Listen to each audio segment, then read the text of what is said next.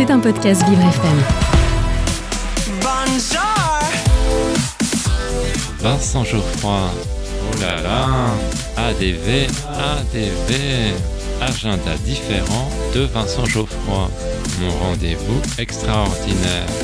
Et, et oui, qu'est-ce que vous croyez? Je suis unique.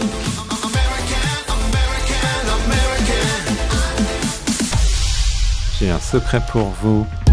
Aujourd'hui, dans mon agenda différent, je vous parle de la pièce Le Bel Indifférent. Mais chut, ne le répétez à personne.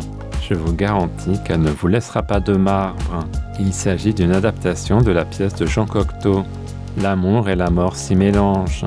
Après un concert, une jeune femme rentre dans sa chambre d'hôtel et attend son jeune amant, mais celui-ci refuse de lui parler. J'ai été touché par la prestation incandescente de Romane Boringer, qui a beaucoup de présence. On découvre qu'elle a des talents de chanteuse. Les musiques originales ont été composées par Maurice Marius et Emmanuel Jessua.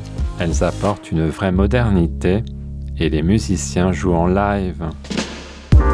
C'est donc l'histoire d'une femme qui se meurt d'amour pour un homme qui reste de glace, qui est interprété par Tristan Sagon, qui est un véritable danseur. L'héroïne aspire à un amour véritable. Elle a beau supplier son amant, rien ne fonctionne. Elle va alors déverser son cœur. Il me suffirait d'appeler au secours. La jeune femme a un jugement négatif sur les hommes. Les hommes sont fous. Fous et vicieux. Et funestes. Funeste. Tu es funeste. Les moments chantés m'ont particulièrement plu. Je veille, c'est ta qui te veille, mon bien-aimé. Quand tu pars, Émile, l'amant que j'aime s'endort. La mise en scène de Christophe Berton est très dynamique. Il mélange les deux moutures inventées par Cocteau, une version pour le théâtre et une autre pour la chanson.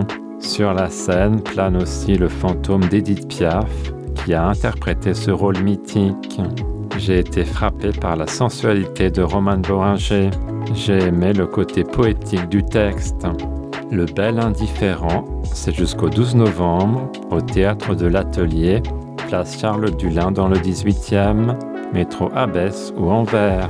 Et sachez que des places sont réservées aux personnes à mobilité réduite. Maintenant que vous connaissez mon petit secret, je vous laisse. Je vous embrasse du fond du cœur et c'est sincère. À demain.